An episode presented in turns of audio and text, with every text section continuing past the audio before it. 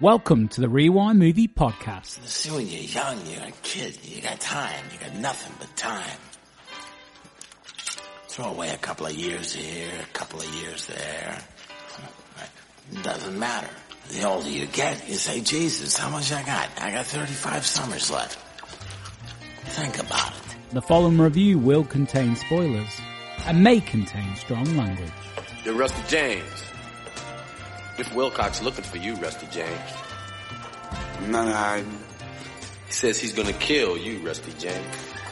Saying ain't doing. Today, as part of our throwback series, we'll be discussing Rumblefish, starring Matt Dillon, I said, what if your brother came back and found out?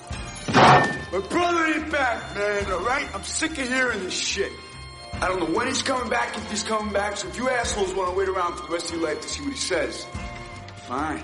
Diane Lane, You always try so hard to be like your brother, Rusty James. Hey, my brother's the coolest. Well, you're better than cool. You're warm. Yeah, but he's smart. You're smart. You're just not word smart. Nicolas Cage, You know, you might have made it a while on the motorcycle boys rep. But you ain't got your brother's brains. You've got to be smart to run things. It's nothing personal, Rusty James. But nobody would follow you into a gang fight. Dennis Hopper, Your mother was not crazy. And neither, contrary to popular belief, is your brother crazy. He's learning this cast to play. He was born in the wrong era, on the wrong side of the river. and Mickey Rourke. You know, if you're gonna lead people, you have to have somewhere to go. directed by Francis Ford Coppola. Hello and welcome to the Rewind Movie Podcast. The Greeks got him. It's Galley in Glasgow. Uh, a man who's never been accused of having an acute perception. It's Devlin in London. You know, if you're gonna lead people, you have to have somewhere to go. It's Patrick in London. Why? Why? Hey. Why? Why? Huh? Why? Why? It's Matt in South Korea. Oh, welcome back, gang, and welcome back, listeners. And listeners, just so you're, uh, you know, you're not completely thrown by. we we aren't doing uh, kind of Marlon Brando Godfather off. Uh, this isn't. Look what you did to my baby boy. we're, not, we're not doing that. Well, we are back and we're doing a throwback. And Devlin, this one's yours. So we are doing Francis Ford Coppola's or Coppola depends which one. Uh, which one should I say? Coppola. I was Coppola? Coppola when I was younger, and now I'm Coppola, so you take your pick. Hmm. It's a bit like Larry and Lawrence, isn't it? But none of us said. Um, no one said Scorsese, which I was surprised with. But um, and Well, I, I, didn't want to be too pretentious. Yeah, you that know. is. this this is the time for pretension. Plus, he's a friend of mine. I called him Marty during the whole show. So Yeah, yeah. If I, if I refer to Francis Ford as FFC, I'm not talking about full, final, complete. I'm talking about Francis Ford Coppola. Okay, Fulham So, fried um, chicken. we are we are doing uh, the his 1983 film, not The Outsiders, but Rumblefish. And Devlin, this was your choice, Hmm. And I know that this is something that you've been passionate about for the longest time, certainly the longest time I've known you. So, uh, so why don't you tell us uh, first experiences and why why Rumblefish? Uh, oh, get the plugs in early. Head to rewindmoviecast.com. Oh, the wow. website. The website. We're only three minutes in. What are you playing at? If you go to our About section, you'll see that Matt has uh, done some lovely illustrations of the four of us listed next to our top 10 favorite films of all time. One of mine is Rumblefish. Um, Rumblefish was a film that I feel like I fell in love with before I actually got to see it. Um, on the road to film school, I would say Francis Ford Coppola was the second director that I ever became kind of obsessed with, probably after Terry Gilliam. Second filmmaker whose career kind of taught me what it is that a filmmaker is about. Like, you know, became a fan of the creator rather than the rather than the material or the or the or the or the cast or an actor or whatever. Um, uh, my mum, I remember, bought me uh, Virgin Film Series books. I don't know if you guys remember these. Mm, they were yeah, yeah, yeah. Director books. Uh, the only one I had was the Francis Ford Coppola book, and I and I poured over that thing. Um, and it wasn't until I got to film school that I got to watch um, all of, of of Coppola's movies. Everything was in the VHS library Mm. uh, uh, at Leeds Met, and That's where I watched The Godfather. Did Yeah, right. And Formative uh, place for me as well. I broke a bag because I tried to get like seven videos out at once. It was great. They were uh, uh, they were all taped off the telly pretty much, and they had the excerpt from the Radio Times slipped inside the, Yeah, it was the, the cover. yeah. Um, but just from reading that book, the Coppola book, there were these still images, these kind of very um, uh, high contrast, very romantic still frames, and the way that they spoke about the film was the um, just from the, the the words that Coppola and his crew were using, you could tell that they had a great affection for this film, and that it was also described as a bit of a sort of noble failure, I guess, which is that it didn't do particularly well financially. And it it wasn't a film that had a a, a very high profile at the time. Uh, but there was a DVD out which I went to buy, and I watched it religiously after I'd seen it first time on the on the video. And uh, about a year later, they they released a two disc special edition with a slightly different colored font. So I went and bought that as well. So for the longest time, I had two copies of this on DVD, and um, I just absolutely loved it. It was a um, a, a film that that I would return to frequently, um, and I think I would yammer on about it to you lot quite a lot. um, uh, well, Gally, I'll I'll come to you next, as soon as you were exposed to most to my bullshit back then, seeing as how we uh, shared a basement. Um, What was your first experience of Rumblefish? Well, So, well, um, my first experience was uh, was Wednesday uh, this week. Uh, so, despite your uh, your passionate um, enthusiasm for the film, because I remember you trying to make me watch this many, many times, um, and I would always be like, "Well, that's that. What else you got?" I, Do you remember what put it, you off? No. Think- Absolute lack of trust in my taste. Yeah, no. I, I, I, no, of course not, mate. I think, I think clearly, um, you know, long time listeners will probably get a sense of where our, where our kind of sensibilities are, and certainly what we prefer versus, you know, I will watch anything, but there, at the same time, I do need to be press ganged at times to, to give something an opportunity. Um, and even then, when I had oodles of time, I mean, it's worse now. It really is worse now. I really need to be like, no, I have to go and see this because I'll just find a reason not to see it. Um, and this one, yeah, I, I just, uh, it wasn't like an aversion. It wasn't like, oh, no. Commercial sensibilities. Yeah, I think so, Matt. I think my head space at that time was, um, that, a bit of recency bias. So you were all talking about how you, um, got into Coppola uh, University. I'd seen all of his major works and loved them. And we'd watched Apocalypse Now together, Devlin. And again, something that I absolutely revere and love and cherish. Uh, but I'd also seen Jack, and I'd seen Jack quite a bit on Sky. and so there was a part of me that was like, Coppola is a, is a kind of, and this is going to sound really harsh, but this is, this is an 18 year old thinking. He's a has been. He, he's had his moment. I think the last great thing that I ever really enjoyed of his was Bram Stoker's Dracula, which actually now feels like a controversial take because I think uh, I didn't realize that people really don't like that film, but Mm. I, I, I thought it was it was a triumph. In fact, I, I wrote a screenplay and tried to get Screen Yorkshire to pay for a fairy tale that I was basically going to steal the look from Bram Stoker's Dracula. It didn't go anywhere, team. Um, but yeah, yeah. So that was it. So first time watching me. So I'm going to very much be the quiet man who asks questions, sometimes with intent behind them.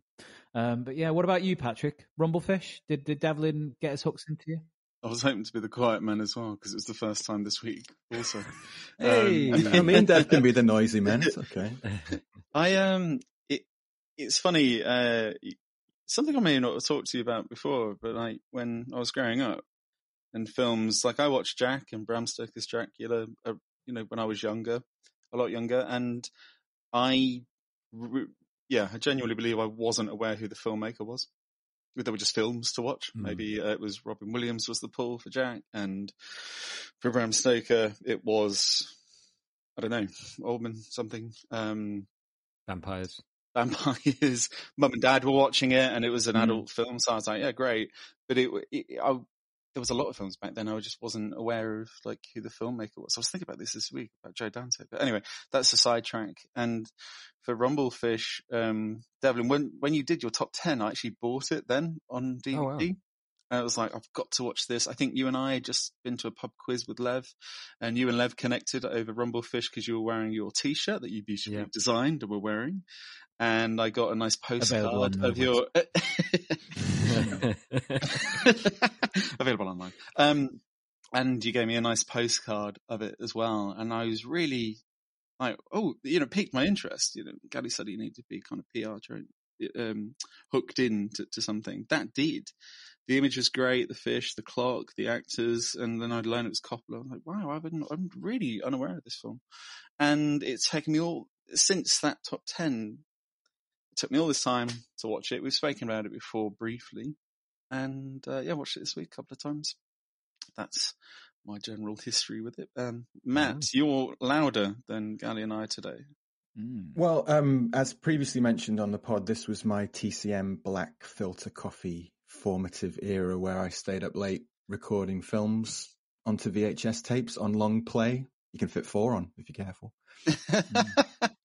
From like film four Sky movies, we got Sky really late, like in 2000. So um, I was obsessed with the movie channel. So th- this was a time when I was making lots of big discoveries. It was a really exciting time for me. Um, like Cool Hand Luke, Withnail, you know, stuff like that. And I was probably about 18, 19. So I'll have been in Andy Willoughby's A level film studies class, which we've mentioned. I've heard was, that name before. yeah, he was also in the, uh, Dev was also in the class, but at a different time, right, Dev? I need to ring a bell every time Willoughby's name gets mentioned. He's not on social Ding, media ding, ding, anymore, ding, so ding. um, I'd love to get some of these episodes to him because um, Andy was like if Peter Lorre and Dennis Hopper had a child and it came from Middlesbrough. I can And- see that. Um, and He sounds like an easy rider. yeah, um, we did. We talked about that one too a lot, but this was the first time I heard Rumblefish mentioned was in his class, and uh, he he was, and I'm sure still is, a really knowledgeable, passionate kind of uh, guy um, when it comes to film and poetry, and he was really generous with his infectious enthusiasm and humor. So the first time I heard Rumblefish, Rusty James, the Motorcycle Boy, these things would consistently sort of pepper our A level film classes. And so, uh, like you, Patrick, we sort of got pushed into it in a way. It was like homework without being set homework. We just sort of in, intrigued by it. And Andy's Dennis Hopper impressions were the, the thing of legend. It was mostly Frank Booth in, in Blue Velvet, but he also did bits from other from other films too. So, uh, and he was a big Tom Waits guy, I think, as well, which helped. Um, Watch your so, language. yeah. Watch um, watch. Bring it down. Bring it down. Get out from there. Uh, so I, I've, I've probably thanked him already, but I've, I remember thanking him on the credits of the first film that I ever wrote and, and directed because he was like a, a formative teacher for me. I wrote this really pretentious derivative film called Moths, uh, which in spite of what my unfocused writing tutor in, thought, thought it was about, it wasn't actually about a haunted telephone. I'll just say that. uh, Dev, I think Dev's seen it, so he might know what I'm talking about. But um, I have seen Moths. Yeah, yeah. yeah, uh, it's well pretentious, but yeah, it's the first one I tried. So, you know, um, thank you, Andy. Uh, so in, in our group, Cop- Coppola, Coppola was considered the guy. He was like alongside Kurosawa and Ozu and Welles. These were the people we were studying. And that cross-cut stuff from The Godfather with the baptism and the murder, we were taught, you know, this, this guy is a, a master. Mm. And um, I think maybe someone showed a clip from Rumblefish as an example of expressionism in film. Uh, perhaps the bit where Rusty James leaves his body and, and levitates, which feels very eight and Mm. half. And uh, it was done brilliantly in another film in a similar way with Vincent Gallo in uh, a film called Johnny 316 that I don't think anyone saw. Um, I think I picked Natural Born Killers and my mate Rohan, who I saw uh, Mean Streets with, he picked the end of Buffalo '66 as an example of it too. Oh, nice. Sim- Yeah, similar yeah, stuff. yeah. Um, so I, I anyway, I finally got the DVD from either Play.com or HMV Darlington. Can't remember which, but this is one I own. So I was really happy Dev picked it. I've got it on Criterion Blu-ray, and I haven't dipped into all the extras. So this was an excuse to go to go through it for the first time in maybe for the DVD for the first time, and to see the film in its entirety for the first time in about twenty years. Almost Mm. 20 years. I've seen bits and bobs, but I've never watched the, the film all the way through since back in the day. So yeah, that's mine. What I would like to do though is just kind of provide some context because what I found interesting, uh, and again I'm coming in completely cold, is that I did not realise Devlin, um, and maybe listeners might not either, that you know many directors release two films in the same year. Um, Spielberg's famously done it uh, a couple of times, uh, etc. But but Coppola on this, he's making The Outsiders, and he's also developing this to the point where I read a, a watched an interview with him when he was talking about he essentially was like, I'm a little bit tired of being in the outsiders aesthetic, which is like the complete antithesis of what um, Rumblefish is. Mm. Uh, so he was developing Rumblefish, um, same author, that correct, of The Outsiders, and and then developing the screenplay, but also visually. Um, and this is the bit where I'm like, God, you must have some capacity in that brain of yours, because it is is when you have a vision, um, and you're trying to you know commit that to celluloid, bloody difficult to then also have another film and another vision, and that vision be completely different. So he's developing them at the same time, right? That's that's the that's the thing in eighty two. Uh, yeah, or eighty three. yeah, yeah. Uh, both are released in '83. We're actually just uh, on the cusp of the 40th anniversary of this one. It came out in October of uh, 1983. Um, I mean, a little kind of uh, a little kind of whistle stop tour of what Coppola was up to at this point. Obviously, Coppola um, achieved a, a, level of extraordinary success quite early in his career. Um, I always figured him as kind of the spearhead of that new Hollywood uh, pack. You know, um, I guess generally that would be Scorsese, Spielberg, Lucas. Usually, uh, Brian De Palma would be put in there. Um, uh, you'd have kind of figures like John Milius who are also in the mix. The film brands. brats.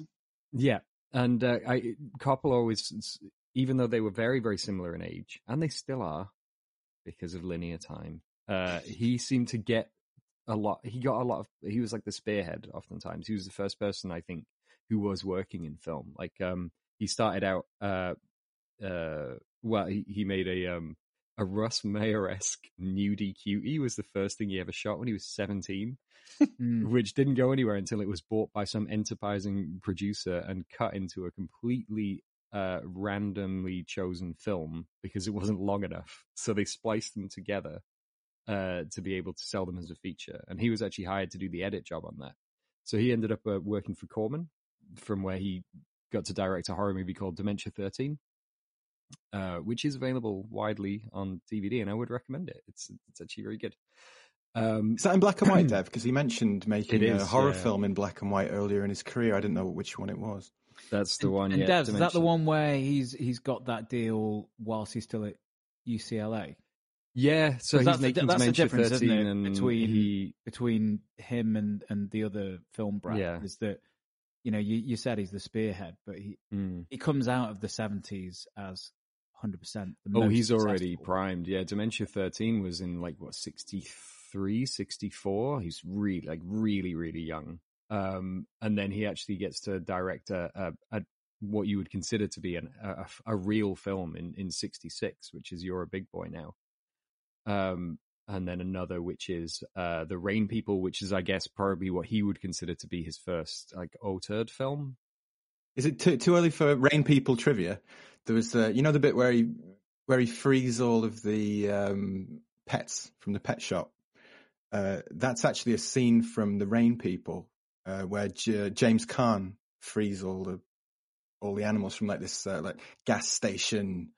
Uh, the, the- Coppola called it the Auschwitz of pet shops.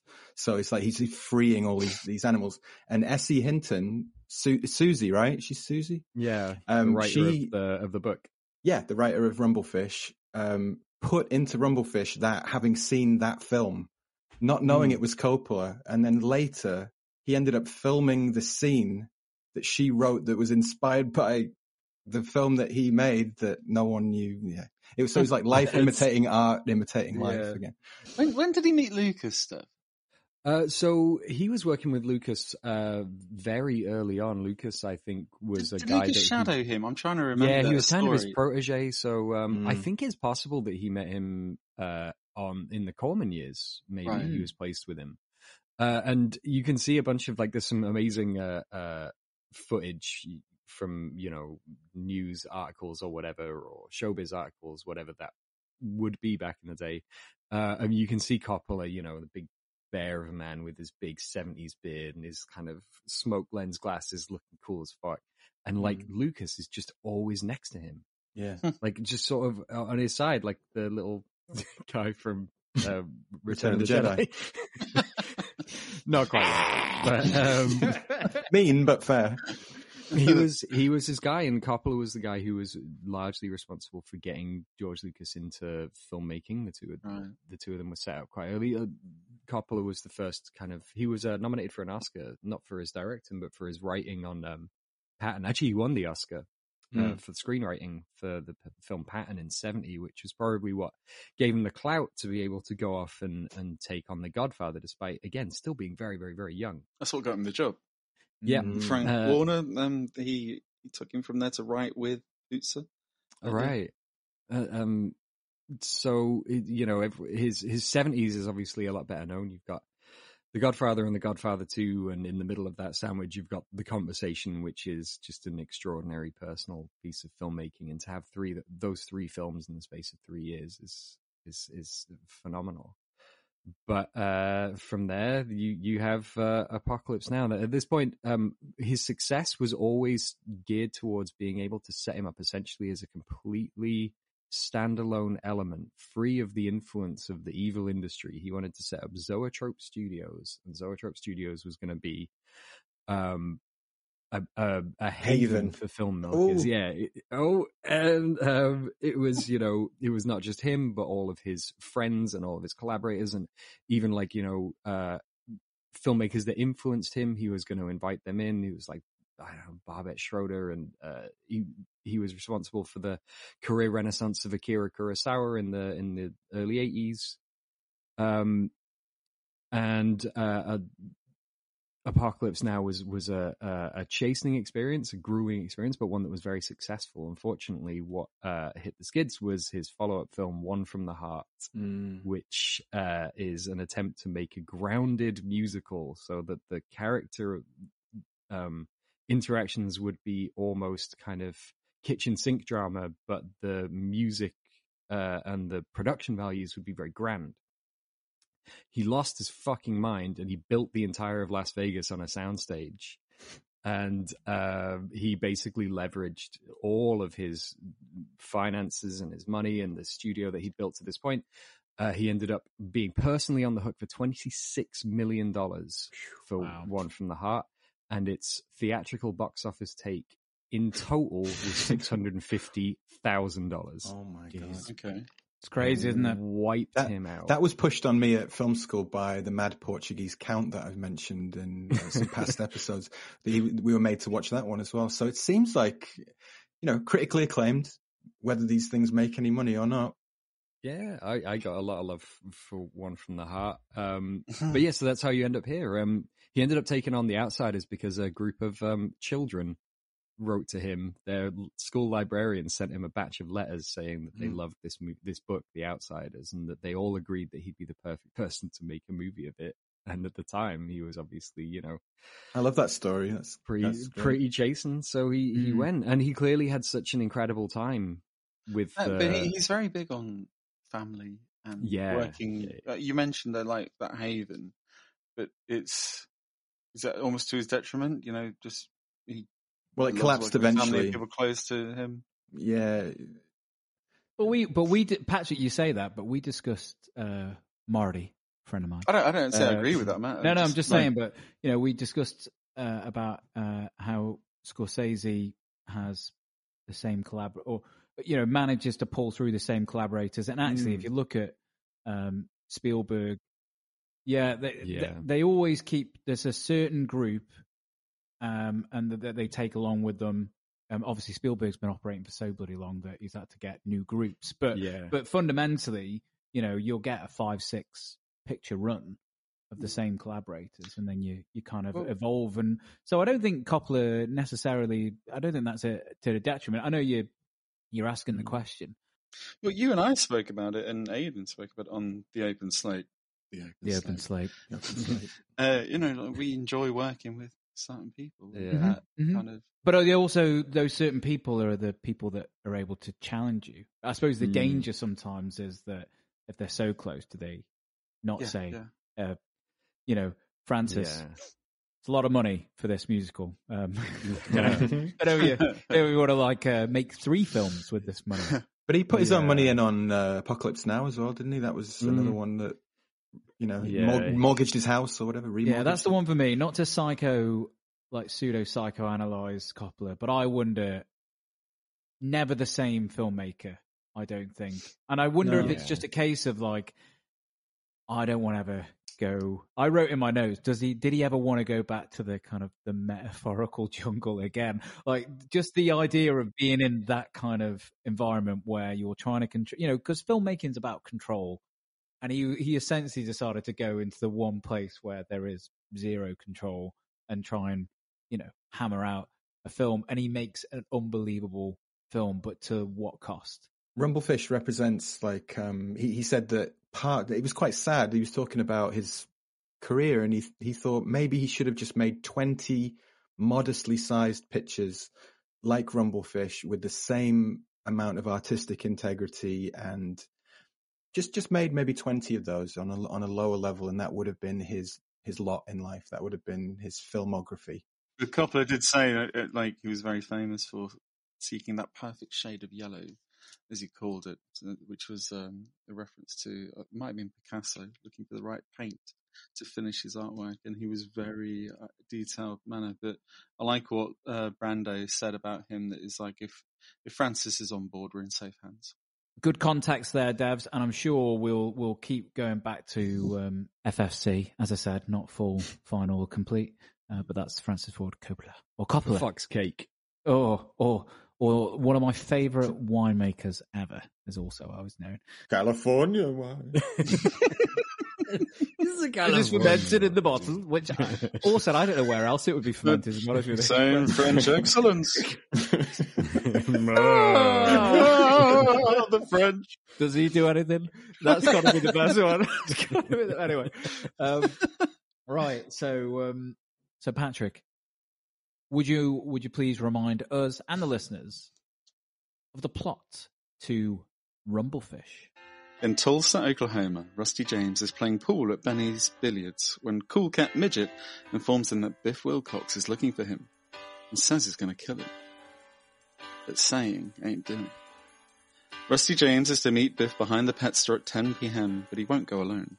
His friends, Smokey and Steve, express their concern. Rusty James's brother, the infamous motorcycle boy, hasn't been around for two months and his band grumbles, forming truces, but Rusty James ain't having none of it. He's in charge now and loves a rumble. His loyal friend BJ, "Rah!" hyping him up while Benny tries to get them to watch their language. Rusty James meets his would-be girlfriend from school, Patty, and insists on hanging out. But some company he is, falling asleep on the couch, almost making him late for his fight, Patty begging him not to go. He makes it to his gang and Biff arrives amidst the flashing lights of a train and they rumble.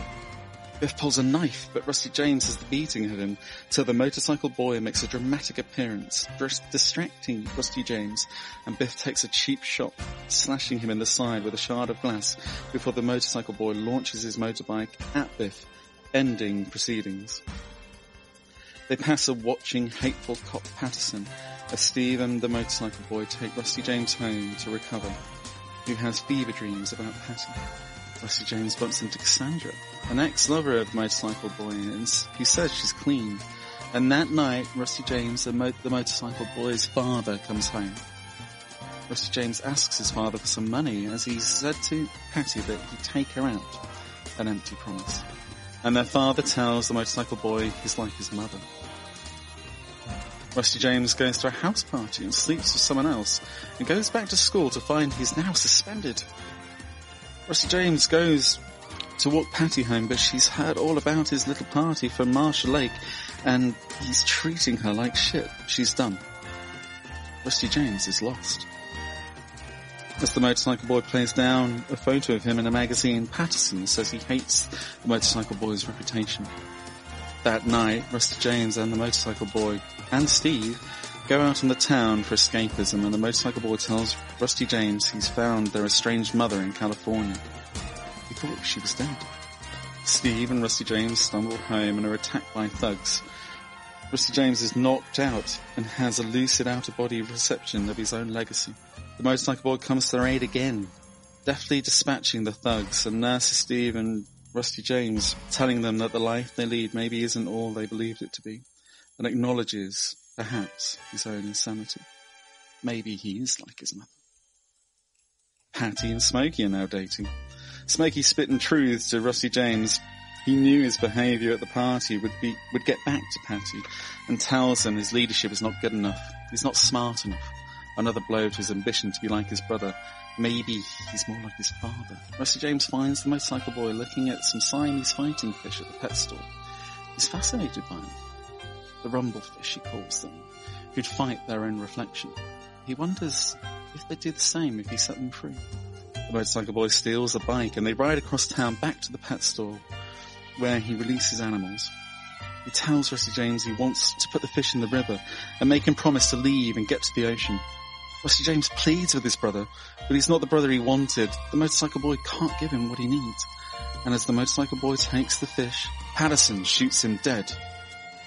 Rusty James is distraught. He saves the fish and puts them in the river, completing the Pied Piper's last journey.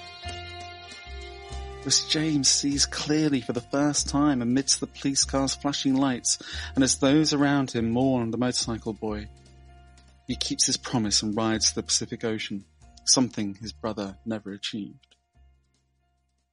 The motorcycle boy reigns. Bravo. Oh, bravo, Patrick. It didn't help that I kept um, abbreviating Rusty James to JR for some reason, and I had to like alternate. J- Jim Ross. By God. Broken he in broken in half. Well, I hope that um, did it justice, Dev. oh no, absolutely. That's uh, uh, very comprehensive. I suppose the first thing to talk about, uh, Dev, is the first thing that struck me, which is the look, the sound, the feel. Comes out the gate and it kind of wears its influences on its sleeves, right? It doesn't. It doesn't hold back. It's like, by the way, you're about to watch a, an art film, so strap in. So the the film opens with a lot of um, time lapse photography of clouds, kind of over the, Mm. the the cityscapes of Tulsa and over these like road signs that, like you you mentioned at the end of the plot of, of the motorcycle boy. We're introduced to him straight away as this mythical kind of legend, and Mm. um, uh, a quick point on the um the racing clouds and and that depicting the passage of time. It's, it's something that's going to be to modern audiences probably quite cliche. It's the sort of thing that is on fucking CSI shows or whatever. It's a, Mm. it's a lazy way of transitioning from one scene to another. But back then, this is Also in Blade. yeah, this is not something that that that was was happening, especially not in films that are ostensibly for a larger audience. And um, it was put in because uh, Francis Ford Coppola's studio that he sadly lost um, released uh, the movie Koyaanisqatsi by Godfrey Reggio, which was a experimental documentary, which was literally about the passage of time. That was, you know, uh, explicitly what it was about, and it did so in this quite abstract manner of uh, uh, a lot of time lapse photography and a lot of uh, Gally's favorite um, uh, composer Philip Glass. Oh. um, and uh, so he was inspired to, to do that because he wanted to bring the full weight of his, you know, his uh, his high art credentials to this one. They actually hired Chris Marker, the legendary French director of um, La Jetée, and he turned up in Tulsa, and took one look at the city, and said, "This place is too ugly. I cannot photograph this," and he left. Isn't it cool that he started with a theme? Like he like he used time as his Hmm. theme. He's got clocks everywhere, and then he's got like these fast motion clouds, like time is is uh, speeding up, and uh, there's the great Tom Waits bit where he talks about we've got 35 summers left, Mm. and I just you know started figuring out if that's true, and it, it is, and that's scary. If I get to if I get to 75, I hope I do, but um, and then like the idea of starting with a theme was really interesting. I don't I haven't heard of that in any other film that we've discussed. Really starting with that and then padding it out. And it's fascinating that the first character we see is, um, as I described, cool cat midget, um, Larry Fishburne, or otherwise known as Lawrence. AKA like, Fish. he- the, the way he's dressed, like he's in a, I don't know, like a one of the the um the gangsters in Top Cat. Uh, Yeah. What was it? you know, No, Top Cat uh, works. yeah. he um. You could say Moonwalker as well if you want. If you're going to go for like a Oh Jack well, reference. funnily enough, this film recalled a bit of Michael Jackson's "Beat It" for, for me. But um, Mm. Introducing him dressed that way, right, and then going in to see you know down dressed in a vest uh, protagonist Matt Dillon is very like wow, okay, Mm. right. Visually, he's trying things and he's introducing different tones and The fi- the fish thing was really interesting because he was like, I I was like, what the fuck is Lawrence Fishburne doing in this film? Because he didn't really need to be there, but he was written in late apparently, and uh, Coppola says he's like an angel in the story, uh, and he's always around Rusty James and always around the group. And see Su- forewarning. Well, Susie Hinton said that he was. Um, uh, yeah, there's a lot of mythology here that we'll probably get into a bit later with Cassandra and stuff, but um, he's like Hermes. Apparently, he's based on Hermes, Hmm. who's like the deliverer Mm. of messages. The miss, yeah, Yeah, yeah. Which, which is the message that he delivers, and the way he delivers it is very cool. And you have um, so Rusty, the, we we have this big kind of dolly shot across the whole billiards room. We meet Rusty, and, and he's playing pool, and uh, he says he's going to kill you, Rusty James. and They're the lines I always and- remember. Dev, like those opening lines. And the what's great is that so you have Rusty in his vest with his studded headband. He's down there playing pool, saying ain't doing, and he takes a shot and he immediately scratches the white ball into the middle pocket. And it's like it's Well, that- so perfect. That's also um, foreshadowing as well because like he loses the girl to Nick Cage and Yeah. he loses the um, the game at the at the beginning. To him. So he Yeah, the, the the overconfidence is is he's trying Yeah. to be yeah successful. and he's outsmarted by his lieutenant Smokey. Uh, the introduction of him from the um, i- it's it's also setting up like the the visual tone for the whole film, where the the shot that reveals Nick Cage is so beautiful. The way that this eight ball comes rolling out from under the lens, and it looks Yeah. enormous. It looks fucking like a it looks like a joke prop, like from Top Secret. Yeah. Um, and, and, and then the camera sort of tilts up to, to reveal, um, Smokey, Nicolas Cage's character. The uh, DOP dev said that he didn't like the aspect ratio. He said that he was forced to work in um, 185, but it's not as wide as 235, and it doesn't have like the depth of the boxy 4x3. So he said he put all these wide lenses on because he just wanted to shove it in people's faces. He thought that's the only way he could do like dynamic things. So what you're saying about the the, the eight ball there, Oh, it reminded me of uh, of, of Sergio Leone's work. Just Mm. the way that the, the camera would get so close into these people's faces. It's like there's nowhere to hide, and you re- you Mm. know it reveals so much more when you. I I quite liked, and this is like, like a Simpsons gag in a way. Quite liked how sweaty they were, like the way that they glistened. Um, you know, because these are actors that are not the ages that that they're they're portraying clearly. Um, but there's something about like a kind of sweaty um griminess that means And not just it, in the it, orgy it projects youth. Yeah, it's Yeah.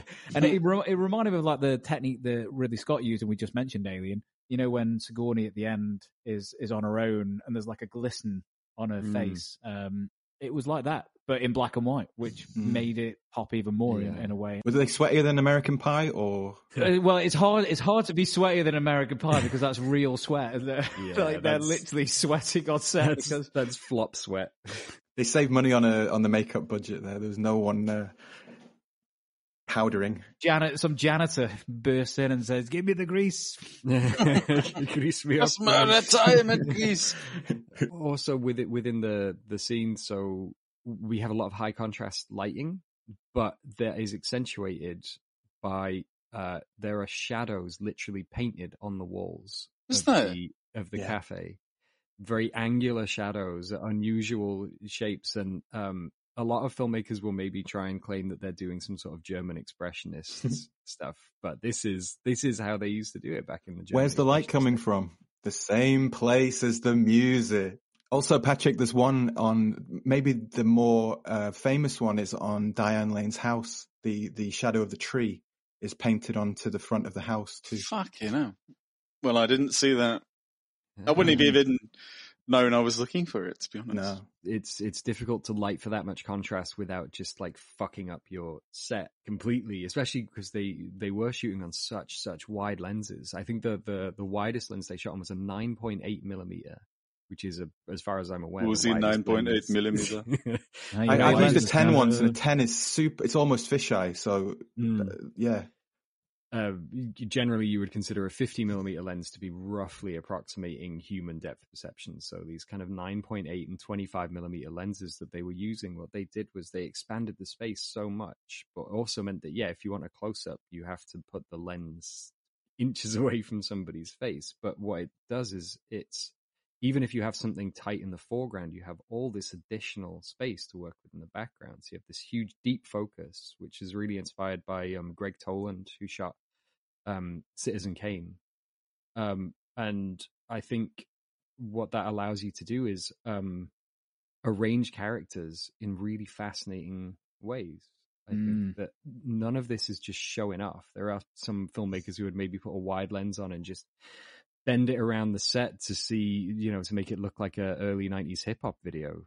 See Blade again. It also just, I mean, I- it, um, it certainly in this film showed off the foreground and the background and that depth. There was a split diopter shot, I think, once with Steve and Smokey, I think. I Hmm. saw that, but otherwise, yeah, I, I there was record that um scene we spoke about in Jaws when they're on the ferry. And they came to the foreground, and they went back to the background, and they move around the scene and that static camera. I saw a lot of that in this, and I really like the composition well, uh, of of what maybe what Rusty James is thinking, and the things at the back of his head are literally there, like his dad and his brother when they're in that in Mm. their house, which is a a really nice composition on the bed there. on on the Alien Pod, uh, Dev talked about the way Ridley Scott moved actors around and changed the blocking, and and through doing that, changed the composition of the shot. Instead of moving a camera, he's moving the the actors Mm. within the shot, and I could tell that, you know, because Dev's a fan of that, it's sort of connected to this film because it, it's the same thing is really happening a lot of the time. Like the blocking is incredible, and I think it owes a lot to some of that early. It, they called it electronic cinema at the time, where he was like storyboarding with video and doing like early previs Yeah. by um, making these video animatics of of. I don't know if it's the entire film. There's a really funny bit where they're all sort of pretending to walk on a um, on like a treadmill, but I don't think it is a treadmill. I just think they're just No, they're just pretending to walk. pretending to walk. camera. Yeah, it looks it spot. looks quite fun. and everyone's like trying to out wanker the other one. they all look equally as stupid.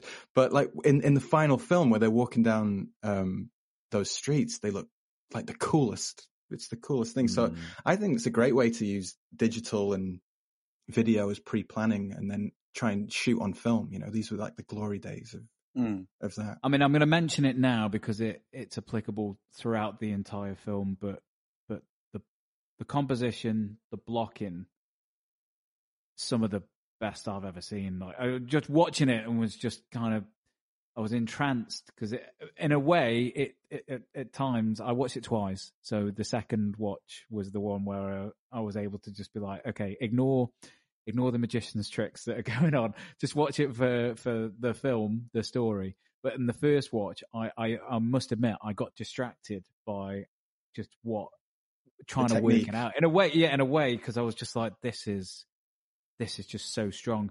And it's also so upfront because he's not hiding behind cuts. He's not hiding behind um, other, you know, filmmaking tricks to, you know, we, we see it quite a lot now in modern films. It seems to be a kind of wankery about uh, the the long take. Like, what can be the longest take? Well, I'll just do a whole film. It's called 1917. It's like, wow, look out for the cuts. and but it, eventually you just thought, well, nah, it, it loses its power as a as a cinematic technique.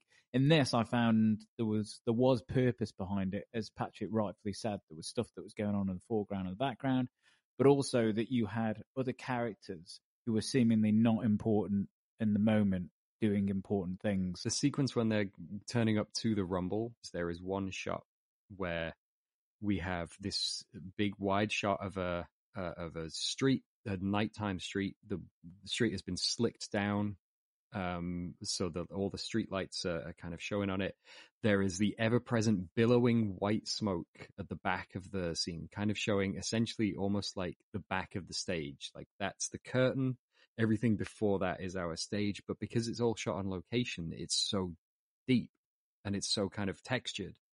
And we have um, uh, BJ to the fore of the scene on the, on the right hand side, up against the wall. You have uh, Smokey really close to camera, and behind him, perched right on the very very edge, left edge of the screen, you have uh, Midget standing under a streetlight with his hat as if he is illuminated, like he is some kind of ethereal being.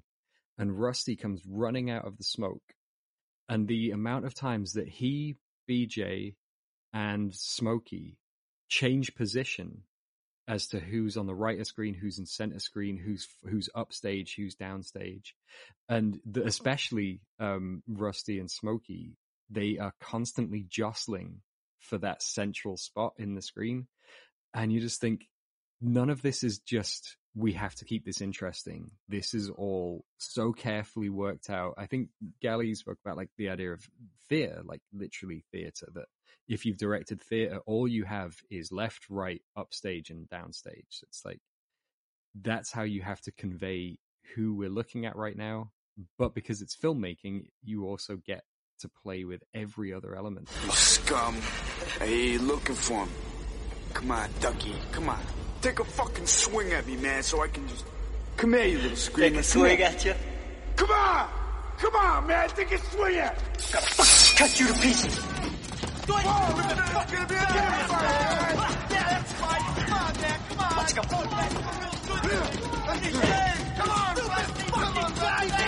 There's so many great shots in there. John Woo's doves coming out was just a, a glorious. Yeah. Oh, yeah. I bet Patrick loves this bit because that that feels a bit musical theatre, but it was fucking extraordinary. It was just it. It, it had it had it had like uh, echoes of uh, West Side Story, but it also had this moment of for the character where he's like an action man. He got a ballet choreographer to help with the movement of it all, and I think it pays dividends because Mm. the, the movement, the the there's a wonderful.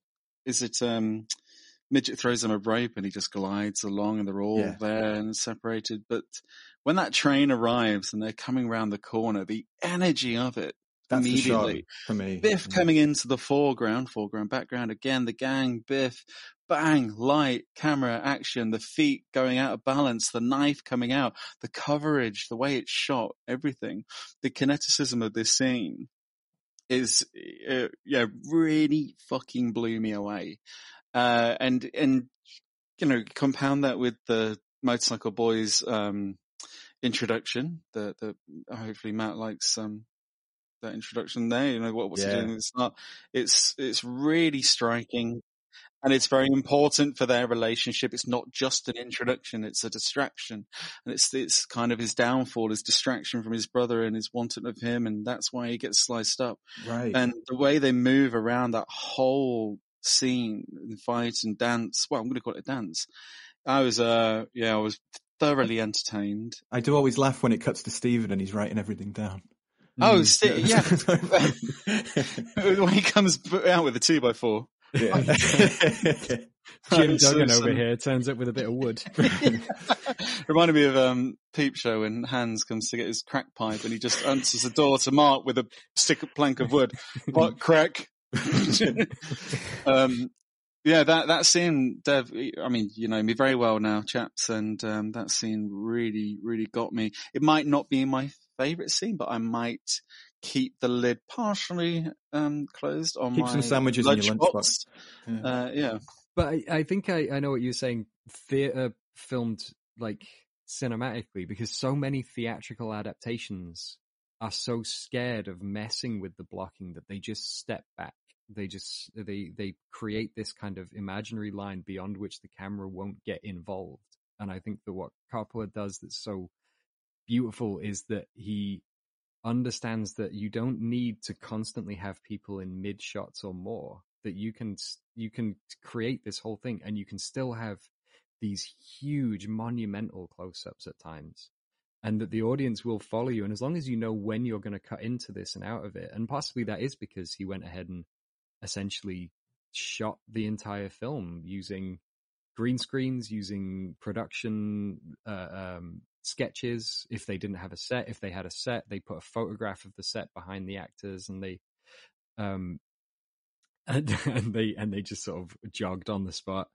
Um that does need to be emphasized doesn't it dev? That um yeah th- these things don't happen by accident or on the day. You can't turn up on a day of shooting and just kind of well you can you can block it there and then but you don't get this film if you do that you know we've seen this this type of coming of age movie before products of your environment trying to get out of the you know the environment having a negative effect opportunities time mm-hmm. you know time yeah.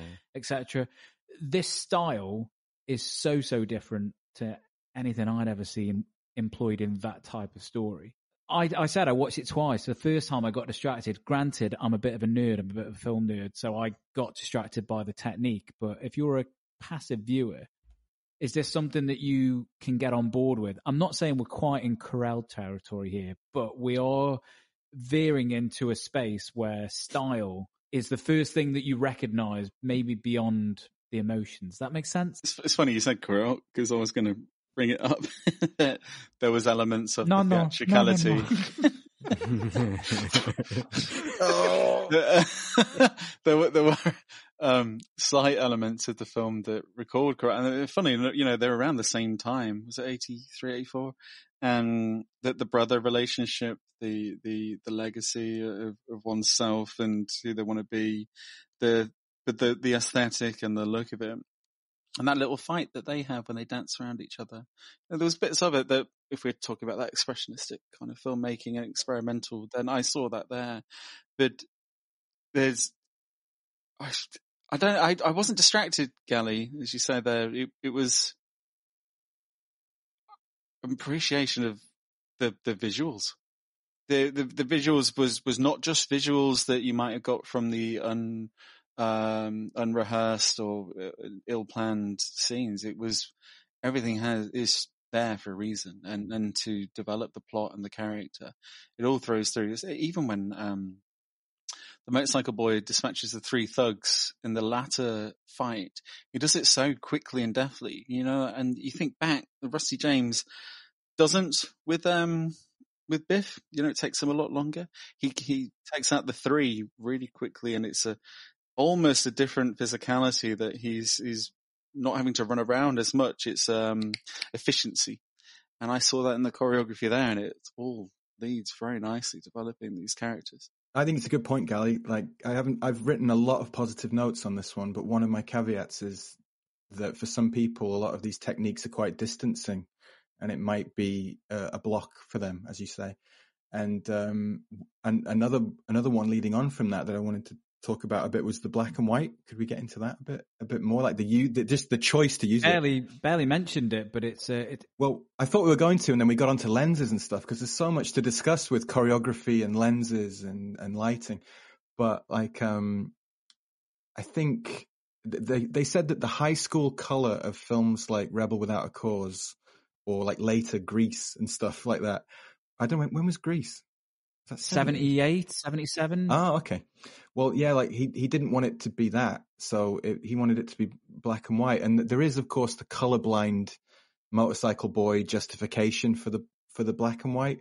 But that just reminded me of me at film school trying to shoot things in black and white and everyone telling me I can't. I'm trying to think of ways to justify it. And like Joe Mack, friend of the show, would be like, you know, you have to tell me why or we're not doing it.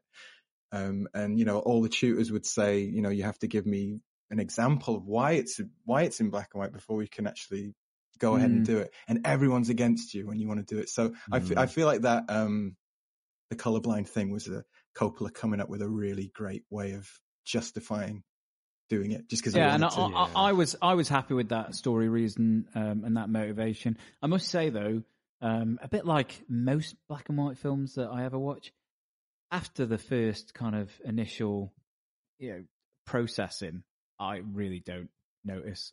so it's No? one of those Yeah. things where I just kind of just accept the reality of the film that I'm in. Um, I I suppose in in sharp contrast, uh, what was the Robin Williams films where it's basically like a big uh, painting? Is it Will? What something dreams may come? What dreams? Yeah. May, yeah. Now Mm. that I then became like super aware of how artificial everything Right. was, and I think as well, um, as much as I love Linklater, I think Scanner Darkly was another one where I couldn't quite get beyond the Okay. the the you know the style itself. You're right. That's Yeah. much more distancing than this. di- like much more Mm. distracting. Whereas Yeah. this, I think I just immediately kind of fell into right. It's black and white, and every now and again we're going to get a pop of color. It also Yeah. gives it a very ethereal feeling and a dream, Yeah. kind of a dreamscape that, but feels prevalent throughout the whole film. It's, um, you know, that, that, you know, bookended by the, um, when he looks at himself in the car, the police car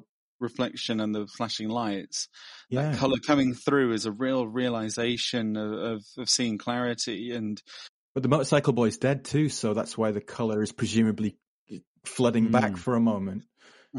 But and you um, don't get that whole resonance or importance if, if the film's not black and white as well. It's that Mm. it really cuts through. Can we can we talk performances? Because I've been holding I've been holding off, but um, Who do you want to talk about? I well, I think everybody in in the cast is strong, but I was I was really taken aback by how fantastic Mickey Rourke is in this film. Like I genuinely, as a presence, Mm. you know, in order to get the the Wild One entrance, um, one one must live up to uh, you know a kind of Marlon Brando esque uh, Yeah. energy. And my God, is Mickey Rourke like he's just for me? It was like the sun. I was just every anytime he's in a scene, I'm just drawn to him. Even when he's kind of, even when he's kind of mumbling, I can't really understand what he's saying. The, the way that he holds himself physically as an actor just meant that, like, okay, whatever he says is clearly going to be the most wisest and mm, mm-hmm. truest and beautiful thing and I must pay attention. And obviously the film in a way is doing that because the characters talking about how, you know, he's the, he's a prince, he's he can He's do anything he wants. That obviously that helps elevate him, but as an actor you need to then be able to live up to that kind of hype. And we've seen it many Yeah, many times before, Imagine if we? it was like Jesse Eisenberg. No offense to Jesse Yeah. Eisenberg, but like I'm just Who would trying it to- have been at the time? offense. Give us an example at the time of some. What the, Uh, who would do it in '83? I mean, uh, Sway, Swayze could have come across from uh, uh, the outsiders? from from the outsiders. I don't think he would have brought the same kind of level of mystery Mm. to it. I don't think he's a, uh, as enigmatic as Mickey Rourke is here. You said Yeah. ethereal. To me, his whole performance was like he was floating. Like he's just sort of like in and out of scenes, but without. It's just. It, I just found it to be so impressive. if there's any actors listening, and I don't know if anyone listens to this, like actors wise, but um, he did an interesting thing where he brought a talisman to work every day, whether it was a ring or like an item of jewelry or a photograph, and he put it in his pocket, and he told Coppola that that's the thing he's thinking about that day, and uh, whatever it whatever it was, that's all he was thinking about. And the the idea is that, like Brando said something about you can't care or the audience will see it on Mm. your face. So you, the the idea is you don't think about your lines because the lines have to be naturalistic. so you think about anything else. And from the way Gally described it, I think he achieves a lot of those things that you're talking about through through this strange technique that I'd never heard about Mm. before. How come the tank is separated? These are rumblefish. They'd kill each other if they could. Yeah? You boys gonna buy a fish or something? Nah. That's right, Rusty James. These are Siamese fighting fish. Watch this. You know, if you lean the mirror, up against the glass,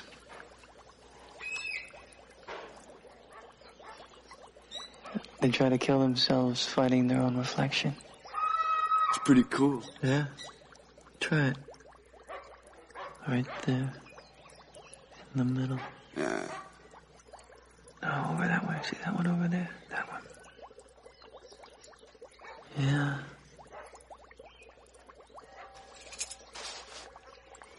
I wonder if they'd act that way in the river. I should close up now, boys. I don't carry much cash. Really, I don't. Hey, we're lucky. Well. Hey, man, I really dig the colors. Colors. The colors are cool. Mm-hmm. Makes me kind of sorry I can't see the colors. I never thought you were sorry about anything. What's the big interest in the pet store all of a sudden? They've been hanging around here. Take a look at the fish.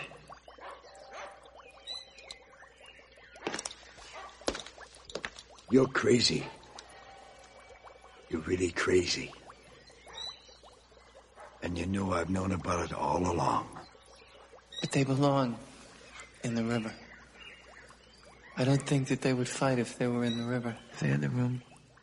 Yeah, in the last episode we talked about Robert De Niro smoking, and there was some, really something here again about the way um, Rourke was smoking and sit with his crossed legs and play pool and greet Mm. people and acknowledge and uh, moments when he'd say something to his brother and then realize he needs to say more, so go up to him. in in all of those quiet moments of contemplation, he's just you. you uh, there's a scene when after he's been stabbed, um, Rusty James has been stabbed. He says to Steve, I'm just wonder what he's thinking all the time," and that's exactly what we are. And they get Mm. that that that's the whole performance and direction is. What is he thinking? What what is going on in in Motorcycle Boy's head? It's it's really it's very um uh hypnotic.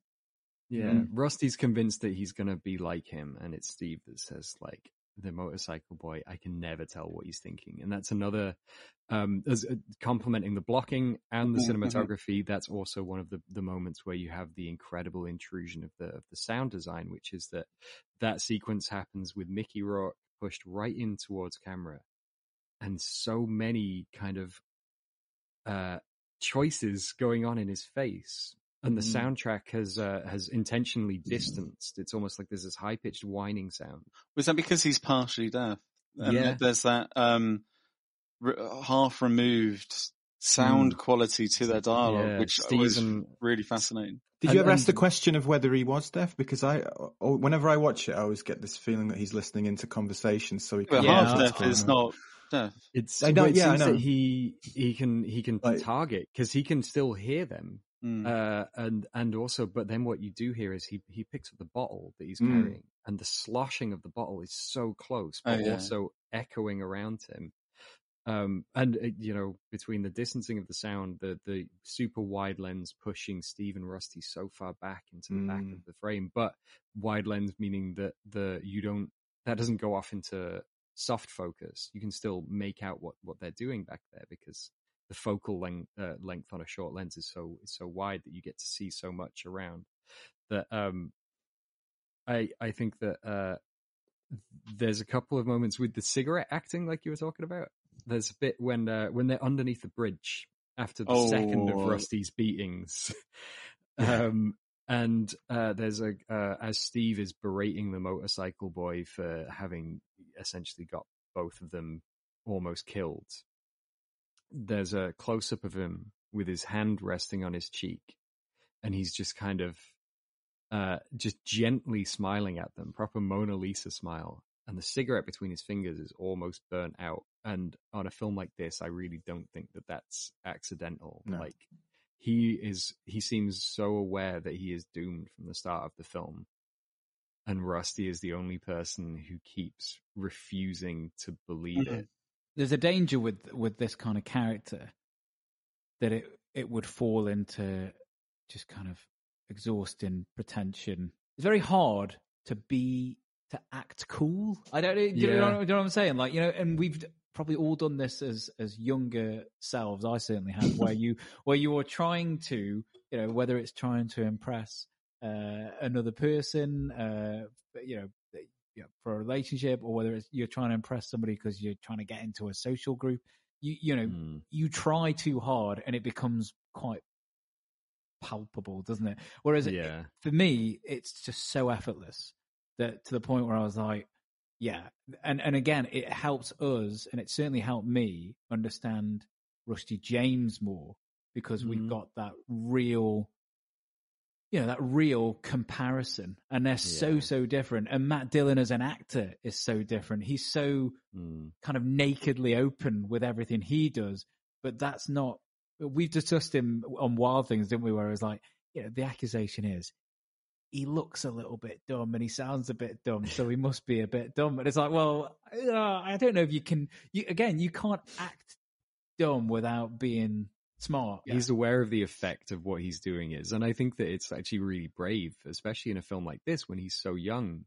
This film doesn't pull any punches on Rusty James. It, he is not smart, and he is told very, very early in the film by his. He's just not book smart. Oh, no, word smart. It's not word smart. Yeah. and you know, Smokey's got the better of him, and it's like it's it's just so it's like really sad because he gets broken down as well over the course of the whole film, Mm. and he's he's so desperate to be a, a vision of something that when the motorcycle boy does arrive, and he's dressed like uh Camus or something, he's just constantly wearing tweed and knitted vests, and he's like this quite cherubic face, and he's really soft hmm. spoken, and he's colorblind, and he's partially deaf, and he's this is not the tough like greaser like brawler that hmm. anyone would expect. He's such a different character. Hmm. Whereas Rusty's iteration of him is studded headband, leather jacket, vests, like and drinking all the time and and and, Well, and there- there's a nice subtle thing there, Dave. I love that um, the motorcycle boy doesn't drink. yeah. You can blink and miss it, and the relationship with Rusty James and his father, and then who is the motorcycle boy, and he doesn't drink and tries to Mm. throw it away from his dad, even though they're in a playful manner. That seems fucking awesome. But Yeah. it's what what what's his problem with drink? We never learn, but there is a problem there, and it's and that's something Rusty James hasn't learned yet. And the stuff about him being insane is like, um, even when he says that they have a respect for the insane, it took me a few watches. Like I watched it two or three times in, in researching, and I think he's been sarcastic there. Like, um, he knows he's not crazy. I thought he was kind of labeling himself as crazy, but I don't think he does. He's like, uh, they said that he's like, I think he's amused by the question, isn't he? Yeah. They said he's been mis- it it's like was- he's yeah. been miscast in a play was one of the quotes, and yeah, this idea born in the that- wrong era. th- this idea that he knows, and there's this whole foreshadowing thing with the cop as well, Burt Reynolds cop, where he's like, uh, he knows that he's going to be killed by that guy. He knows that it's coming. There's like, I think time and inevitability are like the two themes I took from it. And he knows that he's going out as a, a martyr. So he's not just going to rob a liquor store or something. He's going to do something symbolic with the fish because that's what the neighborhood is going to be talking about um, long after he's gone. He's going to do something kind of mysterious. And again, that all links into Coppola's brother, who was the, he said he was the first intellectual he ever knew, Augie or August, I think his, his name is. And he dedicates the film to him at, at, at the end as well in a, in a quote. And that's where the Camus, um, French intellectual look comes from too. It's all connected. what I what I liked is is that that idea of of seeing the world differently or and then being labeled insane. I found that that theme is kind of threaded through when we when we go to the other side of the track and we see the black community, and I found that to be really kind of like a beautiful subtle way of kind of stating how other people see the world differently and do things differently, but we label them and we ostracize or we we segregate. We you know we find ways of of othering and moving them out. And I thought that was because we spend a lot of time, and this is one of the things that I think it, the film will test. One, you've got to get on board with the with the style and the and the and the, and the vibe, but also that there are scenes that don't necessarily get to the point immediately. We just kind of sit and observe. The only word I could think of was meander, but then I find the word meander to have a kind of negative association. But uh, but loose is probably the right word. we the film has this kind of like loose tendency, and in particular when we spend when we go across to the, the black community or in, or in the pool hall, etc.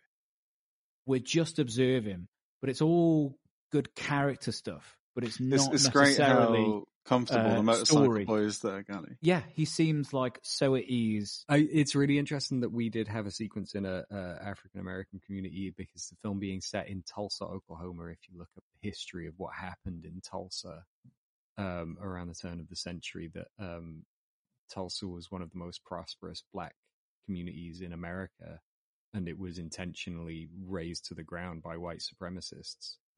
And Mm. I think that um, there can be certain it's not something that you need to to to know of to to see the film, but I do like the way that you can. It's an odd place to set a film like this to have a bunch of like a greaser. Or He said he didn't want it to be New York and he didn't want it to be LA and he wanted it to be Yeah. kind of ambiguous, but it's still a very specific place, isn't it? I guess because because the writer is from there, so obviously he Hmm. just wanted to infuse. It's it's always the the best way to infuse. Um, because the film could be really mannered. If you went and shot this whole thing on a soundstage, I think you would lose. You would end up with you would retain the um the artistry and you would retain the kind of the you know the grand mythological themes and stuff. But I think what you would lose is that sense of um grounded reality that kind of helps to anchor the whole thing and and make it feel so kind of sweaty and and tactile and because it, it it could easily i'm sure a lot of viewers would see, would see this whole ex- experiment as pretentious. It's it's tailor-made for the word. If somebody wants to look at something this is you know it's a black and white movie set at a time long beyond the point at which black and white movies were done for you know photochemical reasons. It's a it's a choice. The score is unusual. The structure of the scenes is unusual. The way the characters speak isn't isn't particularly realistic. It's heightened Symbolism. Yeah, um, but I do feel like that those little moments are quite quite a wonderful thing, and and something like yeah, like just subtly confronting the uh, the way that the the race in America is treated is quite fascinating. I thought. Mm. Yeah. Do you think The- um, that Oh. Rusty James is uncomfortable in that environment? Uh, he talks about how much he loves it. He says that you know that he he doesn't know why he doesn't spend more time over there. That uh, you know, I lo- figured for me, I figured it was because he got drunk and it was his confidence to to go there the first time and follow his brother, and his Mm. brother's opening his eyes up to the world. You know, tells him to go to the ocean, but it was uh, otherwise would have been uncomfortable with the notion of it before then. Yeah, There's- I, there's- I agree with that, Patrick. I don't think there's a, I don't think there's a, there's a kind of mean spirited prejudice there. I think it's more of a, No, no, sorry, I didn't mean that at all. No, he's most comfortable in his diner, right? That's when Yeah, he's yeah. like running around. And that's because mouth. where he's important and people Yeah. know him, Yeah. and it's territorial. He's Yeah. a he's a gang kid. Like There's Yeah. some uh, deleted scenes that are quite interesting there, where Stephen describes Rusty James like quite on the nose as being like a pinball in a pinball machine bouncing around and not knowing where he's going. Like he's trapped and he's stuck, but he also doesn't overthink anything, does he? Is a nice way to put it, probably. If I was to have a little, just a little question, not a gripe, but um, what's Steve doing? Why is he taking notes? in in the mythological terms, somebody has to be the person The to write scribe, down they always say. Scribe, okay, and that yeah. adds that that relates to Midget's role. th- There's okay. a few. There's like in, in another deleted scene, um, Stephen's mother has a stroke, and Rusty James is like, "What is she dying?" You know, he's like blurting stuff out. He's a complete fool, and uh, and he's like, uh, Steve was like, "No, she's not going to die." And he said that he's writing the thoughts in his book Hmm. um, for himself. Hmm. But um, we also realize that he's putting direct quotes from Rusty James into that that book as well. So presume, presumably he's going to live beyond all of these people, and he's going to be the one who tells the story ultimately. Matt, your mythology um, pull has, has has shaken me to the core because when I watched it, I, I, I had it that Lawrence or Larry, um, Or fish. yeah, wasn't the the messenger and the uh, the archangel, um, and I I actually thought in my reading, but again, simpleton over here. Um, I was like, is Motorcycle Boy the the angel, the the kind of the guiding light? Only because he he conveniently turns up a couple of times when Rusty James is in in in most need, and as I say, it's because of the performance and the way that uh, Coppola chooses to shoot him in particular that it all feels very otherworldly. But maybe that is part and parcel of the symbolism. felt like a like a ghost haunting. Yeah, a ghost is is what I wrote in my notes because he's so. And even his interactions with others, I'm not suggesting we're in like Sixth Sense here and it's Bruce and he didn't realize he's dead. Did you not think that some not not about that specific character, but when I watch this film, I always wonder if everyone is there. You have to Mm, second guess I never everything. felt that. Yeah, I mean, I'm sure that they are all there. I'm sure they are, but you you consider it. because of the style, it then made me question: Am I watching a literal portrayal of these these gangs and this kid who's struggling to break free of his environment and the things that are holding him back, or am I watching one great big metaphor?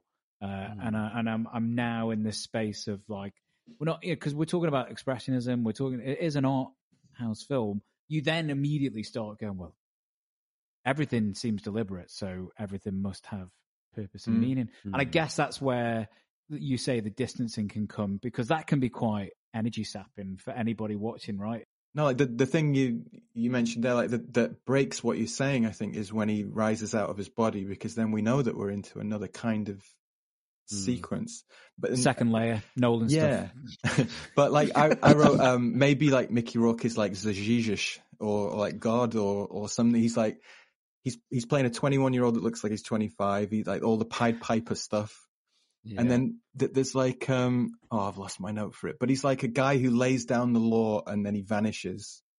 Mm. And there's also like a, He is a martyr, you said it a himself, resurrection because he comes back and they don't know. He has all these mysterious sort of parables that he doesn't really sort of. Jesus was probably really annoying too, the way he uh, whispered and. Uh, We can't hear you at the back. yeah, exactly. Blessed, blessed are the Greeks. what do you um within that then? What do you think of his photo in the magazine and why he doesn't want people knowing about that? he he left and he left with uh there being no more fights and rusty his younger brother is the person who reintroduces violence to a community that he had flushed out and that's the exact moment he comes back Hmm. and then um i guess his depiction as well on the bike being like you know that is he's got his leather jacket open torso out hair slicked back it's like it's a it's a, a a mad representation of him that doesn't match his reality maybe Mm. that's that's it it's Mm. uh a false pariah from California that you know he because one of his true emotions and it was when he talks about his mother's new partner is like a fucking movie producer or something like that, which is I I thought was an interesting Creates fantasies. Yeah, an interesting kind of look into his psyche from from that point of view. Why did he go there? Was it a successful trip? Did he find what he was looking for? And why has he come back? And I figure he's come back to die. I think we've alluded to that and spoke about that anyway. In that kind of maybe a Jesse James type mission and and um, finale. And Cassandra, he's that's a great little t- scene when he's she dances with him at the um the the music night where the the, the little girl extra by the uh, the glasses keeps looking at the camera. But anyway, uh, She's not the only one, Patrick. How She's many? not the only one in that. Sofia Coppola looks into the lens. I don't know how many unsupporting times. actors. Yeah, we got a little glimpse of the Godfather Part Three performance, didn't? Yeah. in this? I think she's better in this. Um, Dev, I like what he says to Cassandra. It's like, not this time. You're not coming with me. especially on this show, listeners, whenever I, one of the guys pick a film that I've that I've never seen before, I try to avoid reading anything, but I will always just go for like one one review just to get a What does it all mean, Basil? What is, and, and I'm basically go to Basil Exposition and say, what does it all mean, Basil? And and one of the things that got pulled out of the one review that I read was that the score was divisive, and you Mm. know, I must confess, at no point did I find it to be distracting or out of place. I found it to be of a piece. If anything, it was doing what uh, music should be doing. Obviously, sometimes it underscores an emotion. Other times, it helps uh, bring it out. But I found it to be uh, in perfect like lockstep with the visuals and the style that Coppola is employing. I, I wondered if it was like it takes over your thinking sometimes because it's like a slightly too loud clock in your room, and but in a, in a film you can use that, uh, and as as with like some some other aspects of the film, the score really grows on you, and I I really appreciate it as an innovative thing that that they did, and like if you can even hear like I think Coppola played a cello or something on the first incarnation and Roman or someone else was playing drums. And the idea is that the drum, the percussive drums are like the ticking of a, of a clock and everything is kind of connected. But it was ultimately the guy from uh, The Policeman, right? Yeah. Yeah. um, I, I will say that on my first watch, I do remember, and I was like 18 at this point, 18, 19 maybe. So I remember um, finding the score unusual Mm. and that and that perhaps I didn't really see where it fit that I was expecting something more traditional or if it was going to be angular more angular in a kind of um classical score kind of way Mm. um there's some really uh bold choices now i've come to absolutely love this score i actually managed to find uh, an 83 vinyl of it in a record shop Of course you did. Nerd. um, uh, but uh, still sealed. Unbelievable. Wow. Um, I've never listened to it and I never will. no, I popped it. Not that much of it. Um, but uh, I, I think that there are moments where um, it's anachronistic in almost every possible respect um, because we don't know when the film is set. But you, it kind of it feels like it sort of spans from the 50s through the 60s through the 70s. The only hint I saw, Deb, was on one of the magazines. There was like a David Lee Roth or someone on the front of one of the magazines, but they, they couldn't, they couldn't pay for the clearance on all the magazines. So they put that tarp over them and made, made it look like they were painting the, uh, convenience store or whatever it was. So that was a way of covering it. Ah. But I did see, I think it was David Lee Roth. He's on one of those covers. So I don't know if that dates it or, or not. But there's um it, not so much in the score, but in the soundtrack, there's a kind of sick shredded guitar riff Yeah. at one point after he walks out of the arcade over in the uh, other side of the tracks. He um uh, so that is not something that would have existed in the 60s, and Motorcycle Boy's bike seems too modern to be from that Yeah, era it looked a little bit Sarah Connor to me, didn't it? Look after. Yeah, big and and the Yeah. and the score is is contemporary to the to the time. You know the the Mhm. Stewart Copeland's use of like unusual polyrhythms and reggae inspired uh, um, rhythm guitar is is is an unusual choice to to have that kind of thing. Um, uh, the the time when they go on the motorcycle ride before they go to the pet store, which is quite a dramatic sequence, is scored with this jaunty loop of car horns beeping rhythmically throughout. Yes, yeah. They they talk about that a little bit on on the the making of. Um, he he didn't realize it was the first thing he'd ever scored. He thought it was like it was cheating to take some material that he wrote for one scene and put it over another one.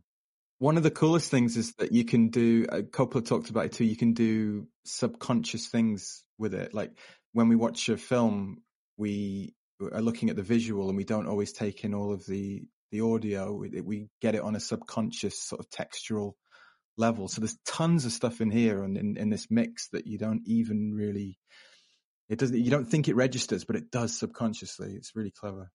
This certainly hit me straight away though, Matt. The music, like, got to me straight away. Oh, this is interesting. I've never heard this before.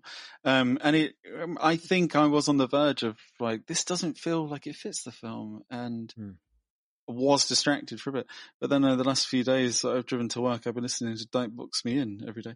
So it's What about the bit where Diane Lane, who we have to say is like the most amazing, one of the most amazing things in it, but uh, she's like, uh, I love that bit by the way where she goes, I love you.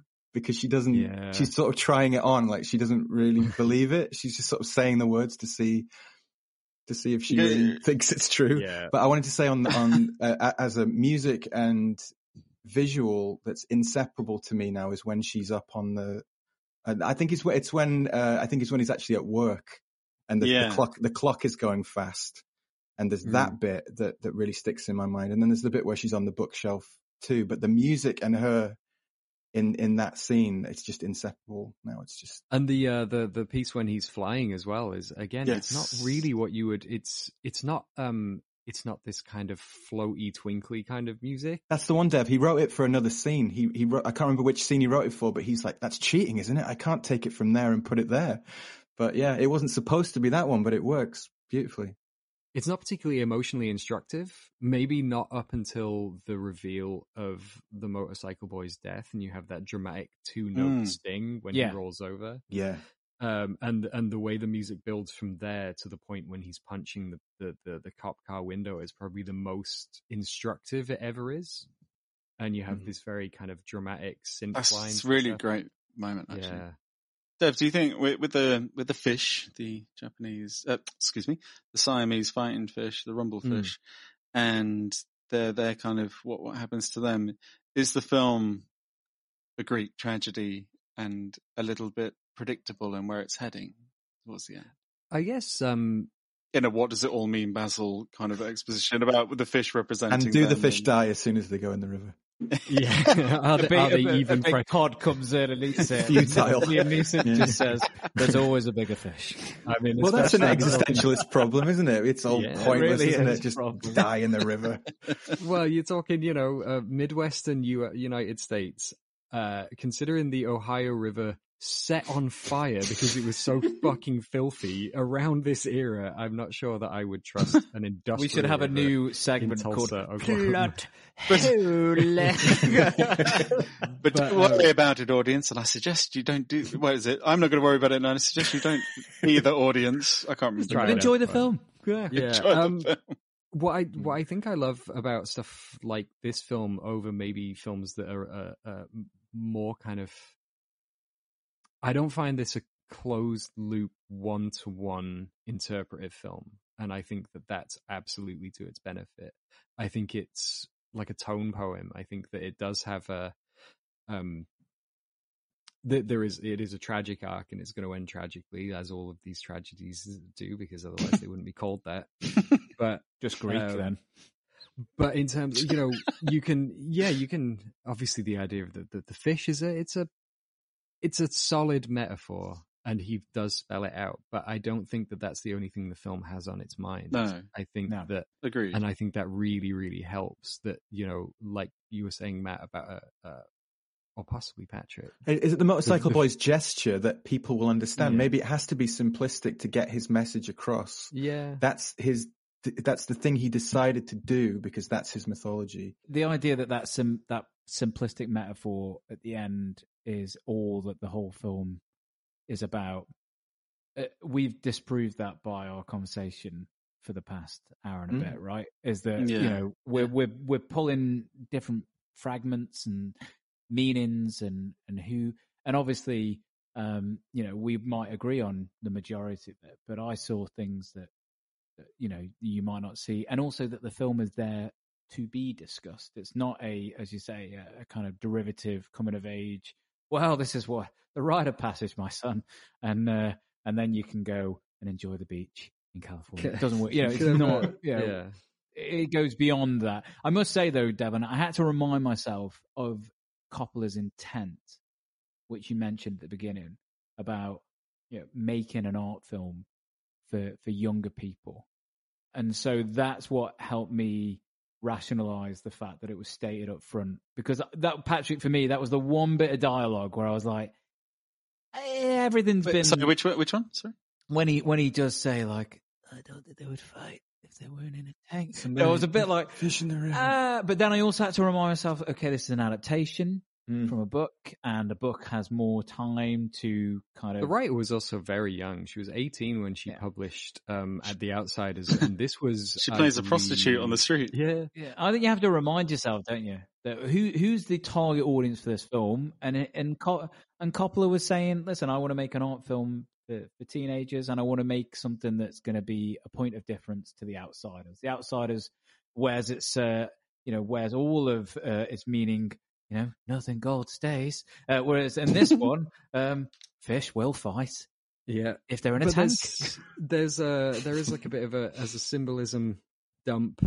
There's uh, a lot to do with the you know rusty Rusty, oh, like Yeah. Rusty trying to take over from his brother. There are little moments throughout that I find that that headband that he wears with the studs on it is like his his his crown. And you'll Mm. notice that he immediately takes it off when he's away from the gang and alone with Steve because Steve is the only person that, and he immediately takes the crown off and he just says he's tired and he looks f- forlorn. Same with Patty. Takes it off and falls asleep. Yeah.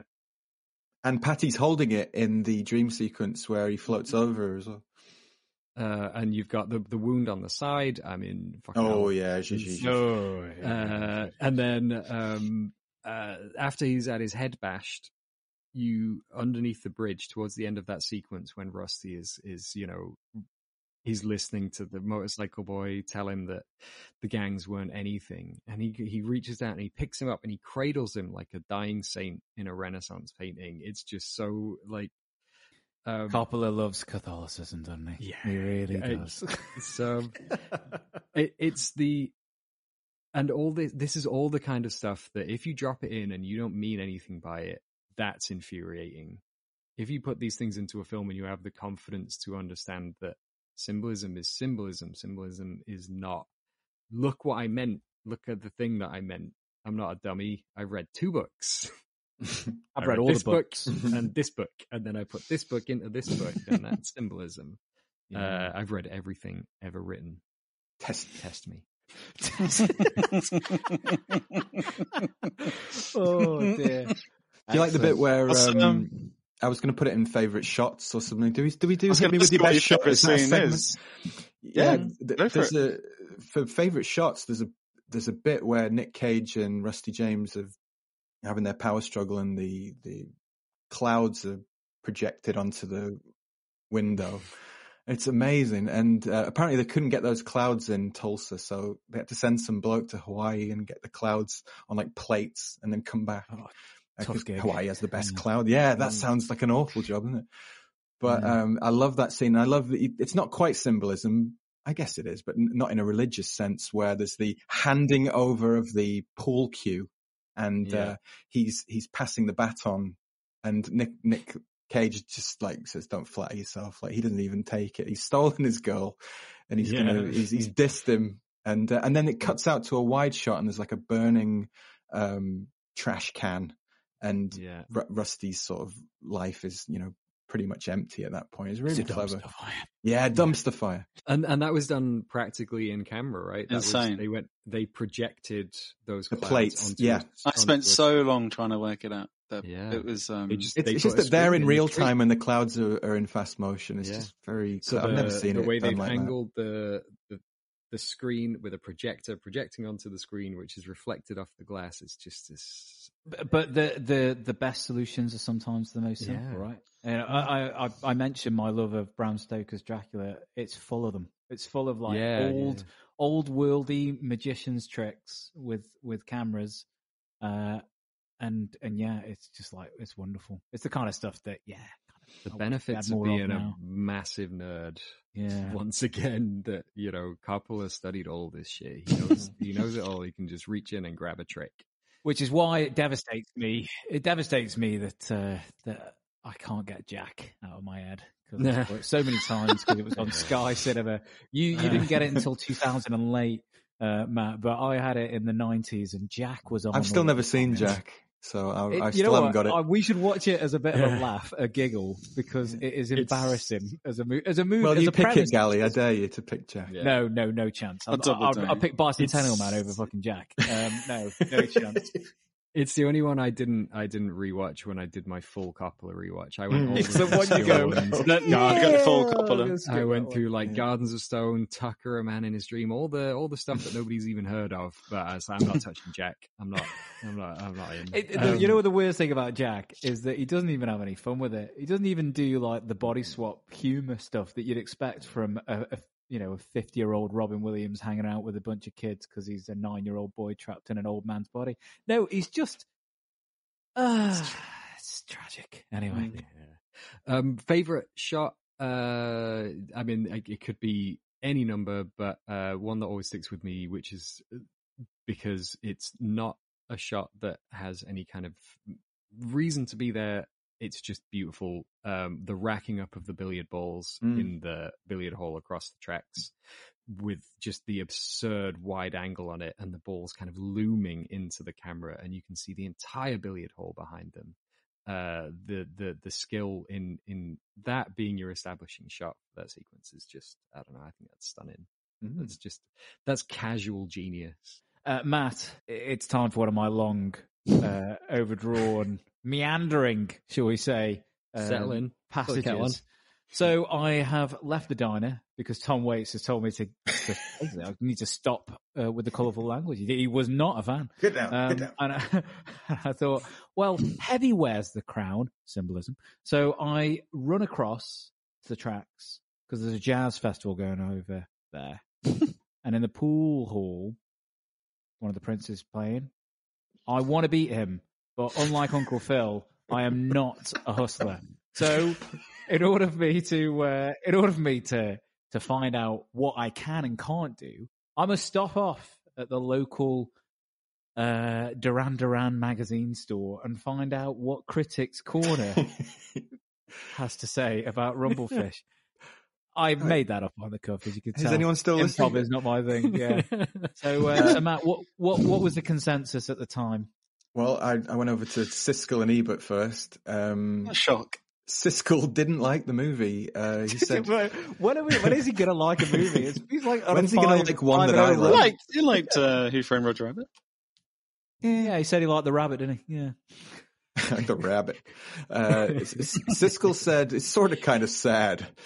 Uh, no, he didn't. I'm just joking. Uh, Siskel said Coppola had unfortunately lost his way since the first two Godfather movies, and oddly specifically, the first half of Apocalypse Now. Second half, he obviously didn't care for. Uh, he said this is a heartfelt movie. The black and white is moody and attractive, depicting a smoky hell. Uh, interesting soundtrack too. Uh, but he felt the story was much too artificial, and for all its gutty realism of contemporary kids with contemporary problems, he found uh, Matt Dillon repellent, and he gets to be boring after a while with his James Dean impersonation.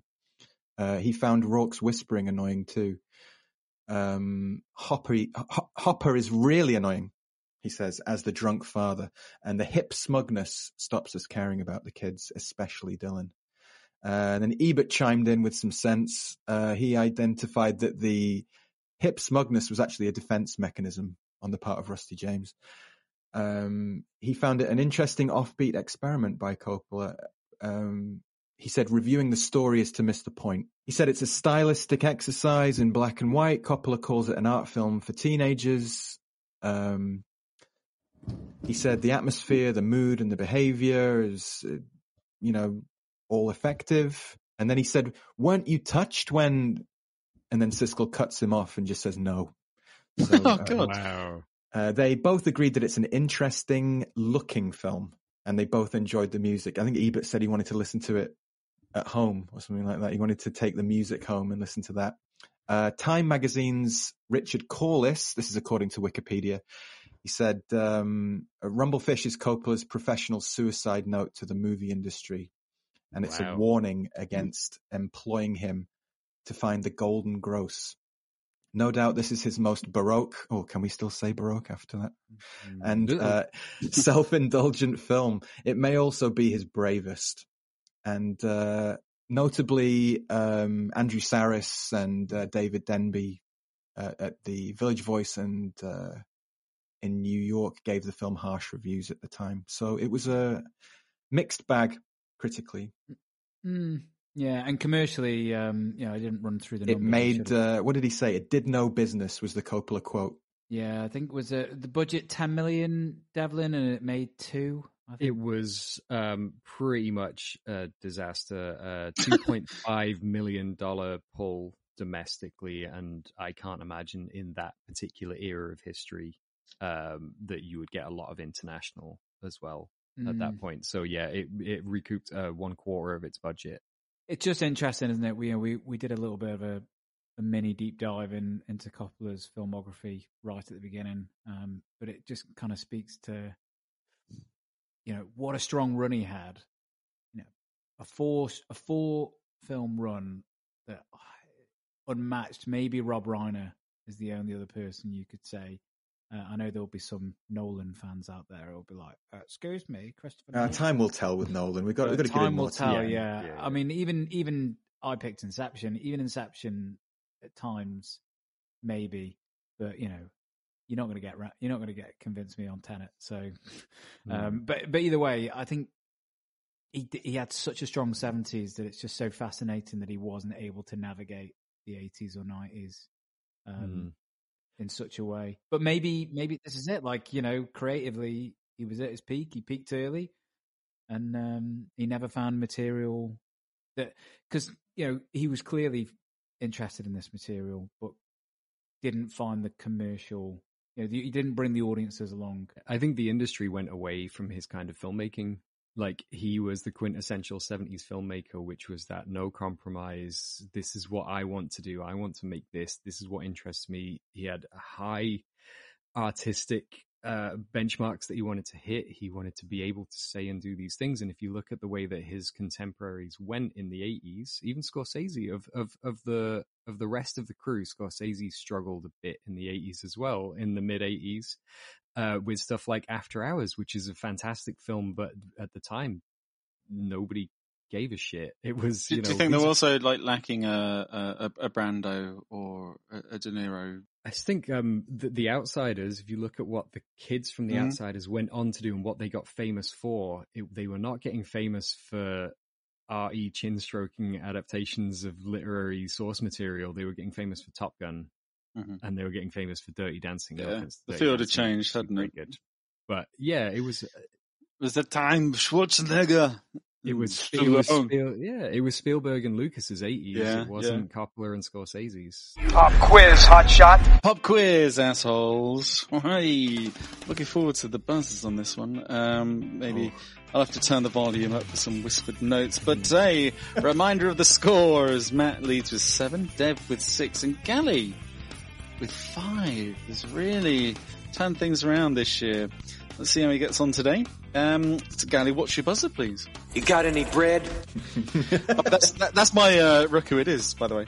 Um, uh, Matt, what's your buzzer, please? What the fuck did I do? I didn't do nothing. and Dev. You tell him. Whoa! I didn't need Oh, to tell him the volume at all. That's great. Hiya, frog. Oh, good buzzers, good buzzers. Uh, okay, question one. Question one is, what's playing at the cinema that they pass by on their night out? You tell him. Devlin might get this, or Kermit. Kermit might get this one. Um, what's the answer? It is Debbie Does Dallas. yes, it is. Very tellingly, they walk past that masthead when they are talking about their mother, and there is the audible sound of sexual moaning during that sequence, which is again, ooh, the symbolism. Dev- Devlin dropping some knowledge. We've just found out why Siskel did not like the film. I have never been horny in my entire life. Take it away. Devlin with question one there. Question two is, what's the name of the billiard hall? What the fuck did I do? I didn't do nothing. Oh, Matt was first on the buzzer there. Matt. Benny's Billiards. Correct. Benny's Billiards is correct. break it down, break it down. Break it down. Um, one all, one all Gally to tie. Matt and Dev for the win. Question three. What's written on the back of Smokey's jacket? You tell him. Go on, Kermit. It's the Wild Deuces. The Wild Deuces. Which is, Is August correct. Coppola. August Coppola, which is the uh, Francis's older brother, that was his old, as he called it, club. that's and and August Coppola, that's Nick Cage's dad. So Nick No Cage way. is wearing his dad's gang jacket. This this quiz gave us questions and trivia, and also from Gally's buzzer. That's my rook who it is, who is the the bread thug I called him, Bread who's thug? Bob the Goon in Batman.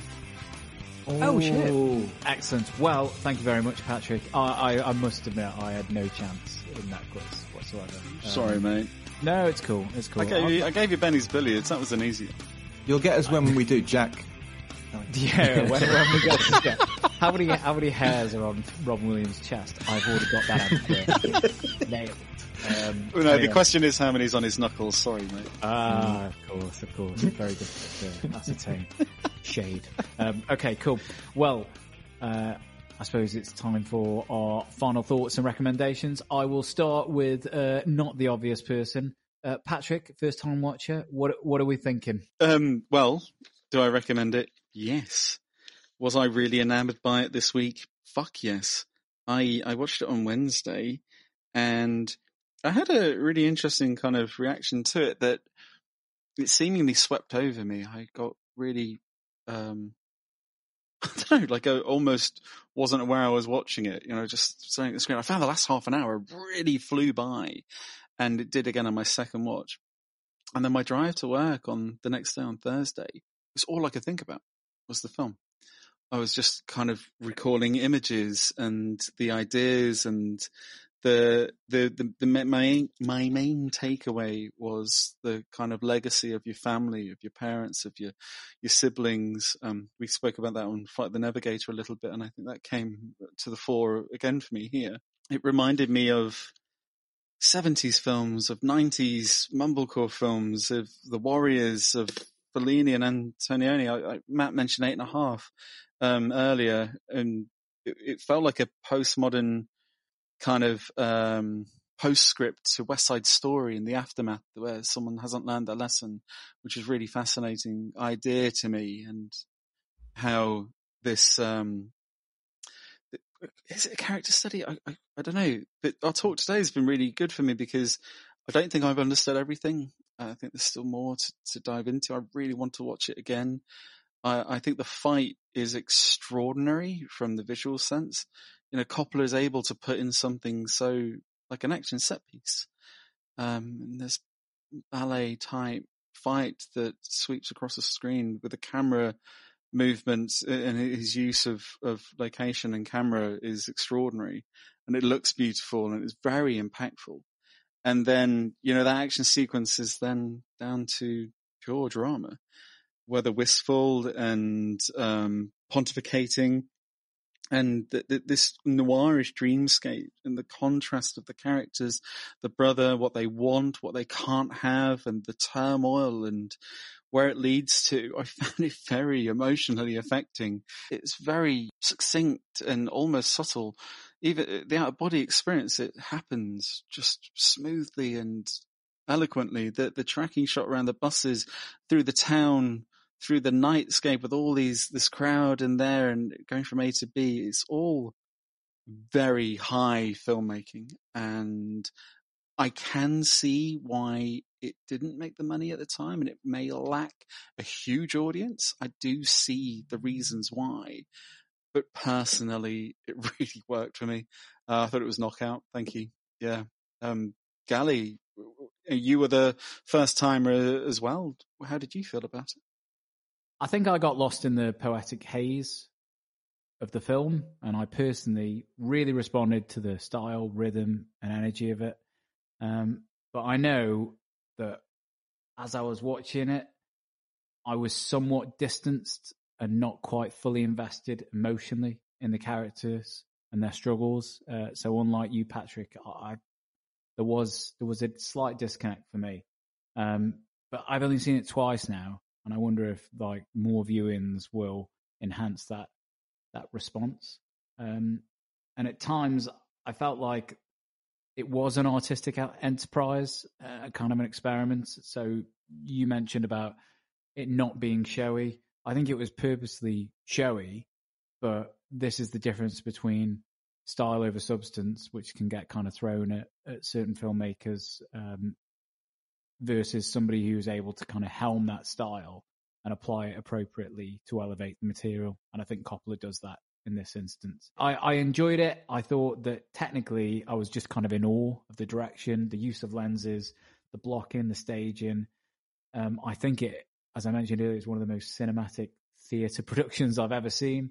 Um, but I must recognise that I didn't get my didn't get its hooks fully into me. Um, so it's a strong recommendation from me because I think it's technically phenomenal, and I would urge people to seek it out. Um, I think the performances are all stellar. Uh, and finally, I think people should seek it out because um, you can now add this, and I will add this to Coppola's hit list um, because there were so many misses in his latter career um, that it's quite nice now to kind of rebalance the ledger a little bit. So I'd like to say thank you, Devlin, for finally making me watch it, and I hope our listeners take some joy uh, and, and discover it themselves. Um, but I would say, as a caveat, that if art house cinema is not your usual cup of tea or not something that you normally um, get on the wavelength of, then you know you need to be aware that there's some hurdles there that you're going to have to navigate. That's me. Um, so it's a strong recommendation from me as well. What about you, Matt? Uh, I, I love the film. I think it's a knockout. I think it's Devlin's best pick to date, and I think it's a film most people probably haven't heard of unless they're as into films as, as we are. And uh, I told a couple of my friends we were doing it, and they'd never heard of it. And I think that'll be true for a lot of people. But their ears prick up when you say who's in it. Like as soon as people hear the cast, they're you know, I, I feel like they're going to go out and, and watch it. Uh, so, and I suspect that's one thing you might like about it too, Dev. It's like a diamond in the rough that you've that you've found, and uh, and and it's like uh, we can get more people to flock to it because of of this discussion, and that's that's great. I feel like I could have written something for the website, but um, I haven't had time, so um, I'll try and breeze through some of this. It's like um, it, it, this could be my favorite film in in an, in a slightly parallel universe, but it's like a relationship. I think like when you meet the right person, you have to meet them at the right time. And when I met Rumblefish, it was like slightly early or slightly late. And, and the outsiders was definitely too late for me. I didn't enjoy that at all. Um, so yeah, it feels like one of those films that could, could be your favorite, but, um, and it is one of Dev's favorites, which is great. Um, yeah, uh, there's some posturing, I think, and it's a bit vague and abstract, as, as Gally's touched on, and some will find it pretentious. Not that Coppola cares.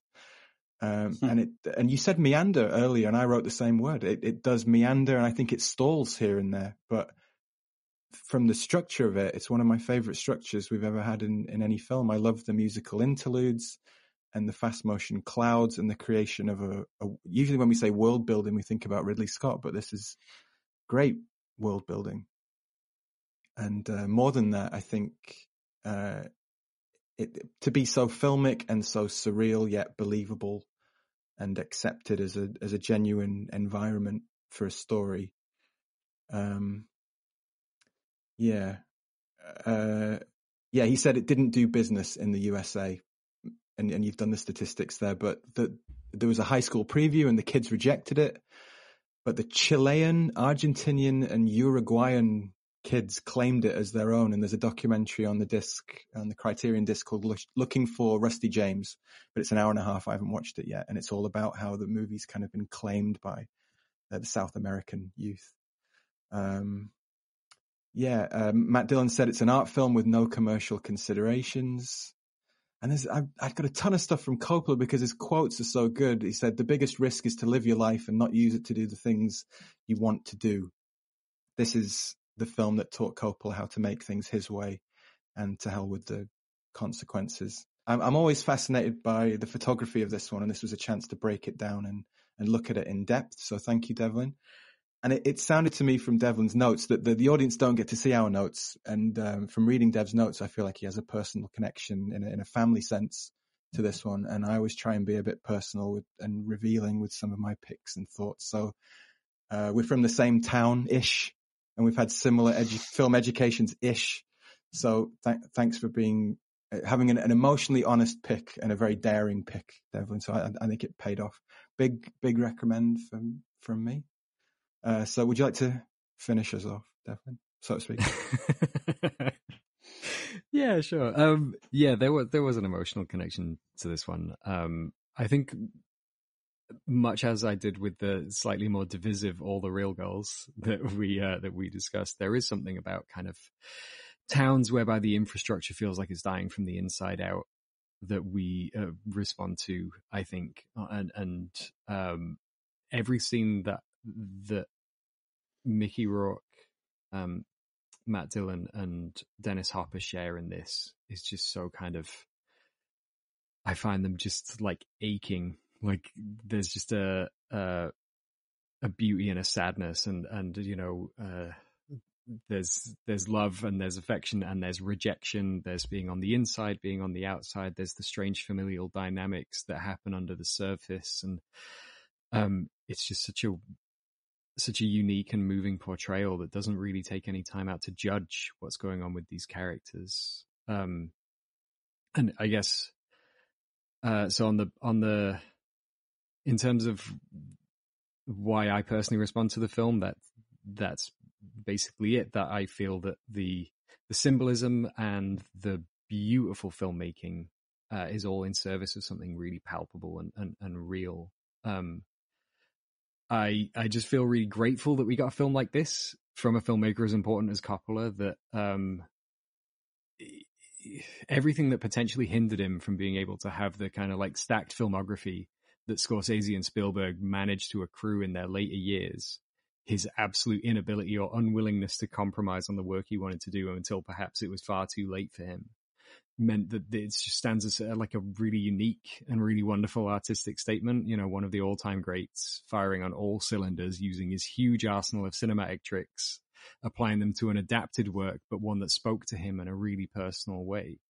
Um, it felt like it was given the exact scale that it needed to be. It didn't have to, it's not a personal project that he had to cut corners for. It's lush and it's innovative and it's magical and it's totally heartfelt and sincere and uh, uh, unabashed in its artistic or and emotional ambition. That it's like it's nostalgic, but it's forward thinking.